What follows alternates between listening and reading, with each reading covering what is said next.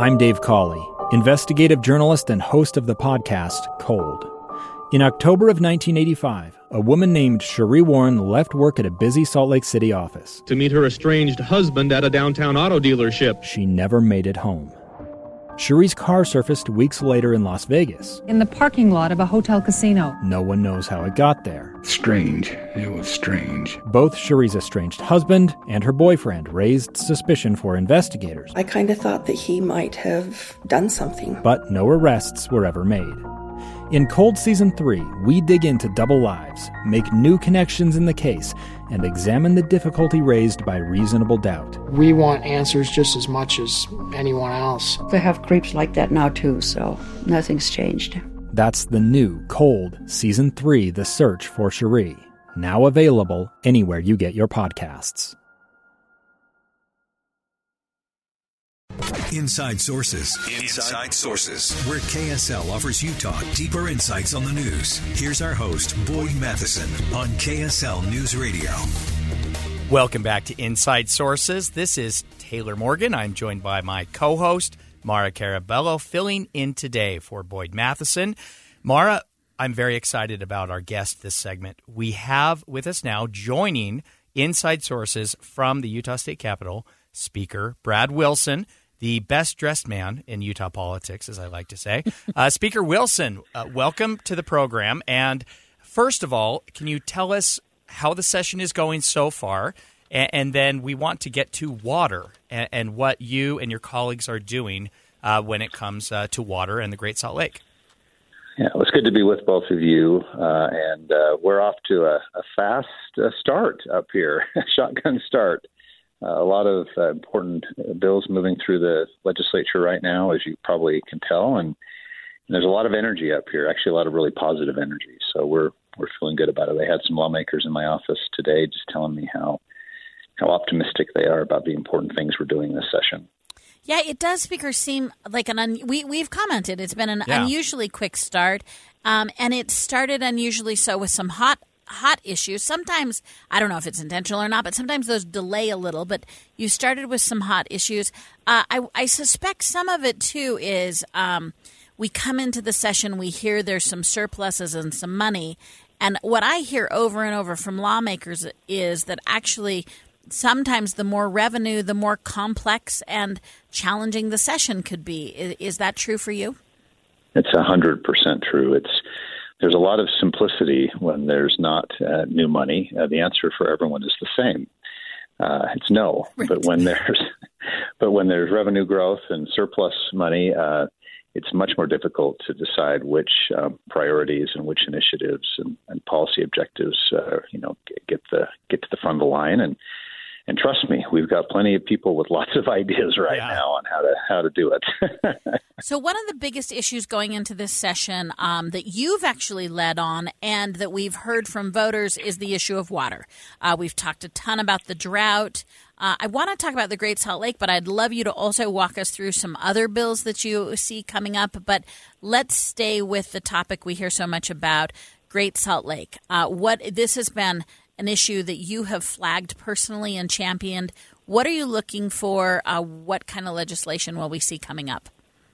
Yeah, if it's okay, Mara, I just would really quick like to just talk about water kind of statewide. This is an issue that uh, everywhere I go, uh, people want to talk about. Five years ago, that wasn't the case and everyone has a high degree of uh, understanding that this is something that affects them. It affects the ability for our state to continue to grow.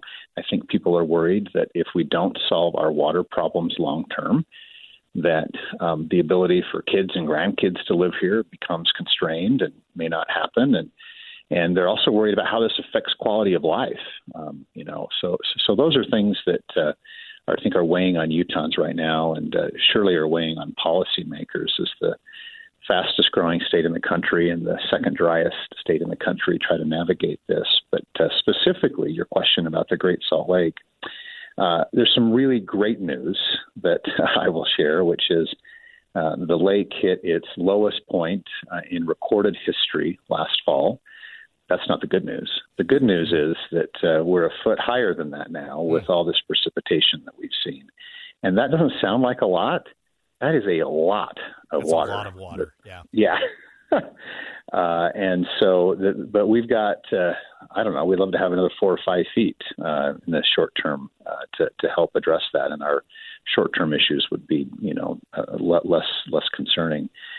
So, and that's not going to happen just by chance. We're going to have to lean into that from a policy standpoint. And so there's a lot of policy levers that we're trying to pull this session to help uh, address it. Let me just talk about a couple of them if we have time. That'd be great. Uh, one is one is something called Utah Waterways. This is a, a bill that will be running to create a framework for the state uh, to coordinate with a nonprofit that will stand up called Utah Waterways that uh, does everything from a very clear and consistent public messaging campaign on how all of us can play a part in helping with our water needs in the state uh, this organization will coordinate conservation grants across the state uh, with different programs. So citizens and industry have this sort of one stop shop that they can go to to help them help us with our water needs. And it will also be a place where, um, interestingly enough, a lot of Utahns and businesses want to contribute to this financially or otherwise to help mm-hmm. us with our water needs. And this can help, this group will help facilitate that a gun in the face. Then all of a sudden, they all kind of lined up. They pointed their guns at me. And this is the point where I thought, I'm going to die today. Started two years of horror for an American in Venezuela. They said, You need to give us your phone and get ready because you're coming with us. I'm Becky Bruce, and I spent a year researching and piecing together Josh and Thamy Holt's story about their ordeal in a notorious prison that's when everything started to turn bad. We had another pound on the door. Boom, boom, boom. And there was the police once again. You can binge all of the episodes of Hope and Darkness on KSLPodcasts.com or wherever you get your podcasts.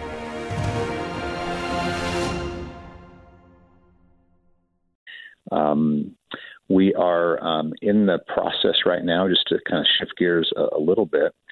Um, we're in the process of running a bill. Representative Snider is creating um, a, uh, a commission that will cr- work with the state engineer and uh, work on the Bear River and the Columbia River. Uh, the Bear River is the primary river that supplies the Great Salt Lake, and it uh, this bill will restructure some of the ways that the management of the water compacts related to the Bear River work, uh, with the idea of making sure we're maximizing the amount of water that goes through the Bear down to the Great Salt Lake. From kind of the user standpoint, uh, we have a lot of people that are wanting to do things differently with landscaping. So we've yeah. got a couple of bills that are going to deal with that and uh, additional funding for programs that we already have in place for people to flip their strip and also to install water efficient uh, landscaping pro, uh, landscaping in their businesses and at homes and things like that. So lots of things going on with water uh, for sure. So, Speaker, one of the things I wanted to ask you about was something I actually heard you say on KSL a couple of months ago, and I thought it was just straightforward and insightful. And you were asked the question about conservation and where we're going as the growing state, and you just said very directly – hey, we got to change a little. You know, we we have to change what we do in our yards and and uh, how we think about water. But I have also found that those changes are pretty palatable. Like great, I, like I, you can change your landscaping to be less lawn, but it can still be really pretty and green. So I I know you've been a proponent of that. We're changing.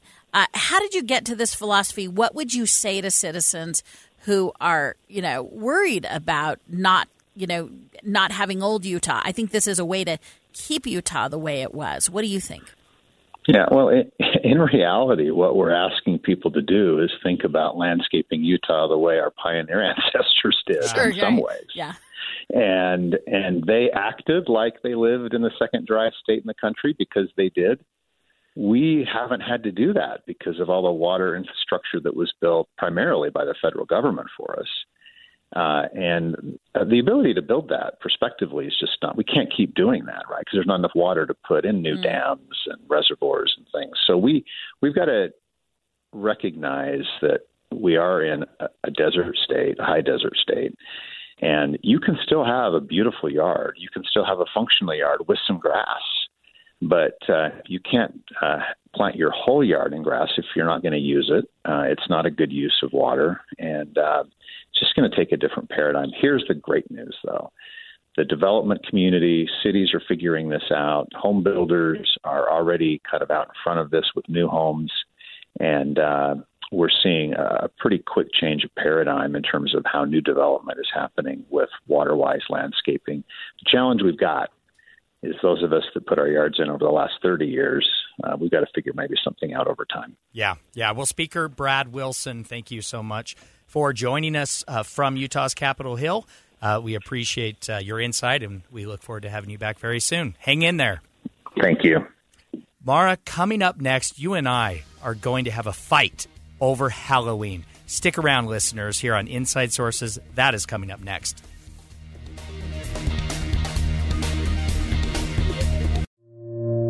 Two friends taking pictures of the rising full moon on a summer night. Two teenage kids doing what teenage kids do. When a stranger with a gun and a death wish changed everything. It was violent, it was senseless, and I will never understand it. I will never accept it. I'm Amy Donaldson, and unfortunately, we're all too familiar with stories about how violence shatters lives. But what we rarely see is how they are rebuilt. In a new podcast, The Letter, we relive tragedy, but only so we can hear the rest of the story the struggle to reclaim lives, the realities of grief, and the possibilities of forgiveness. I believe in miracles. Sometimes I thought there are no miracles. Yeah, there are, and this is a big one. Follow the letter at theletterpodcast.com or wherever you get your podcasts.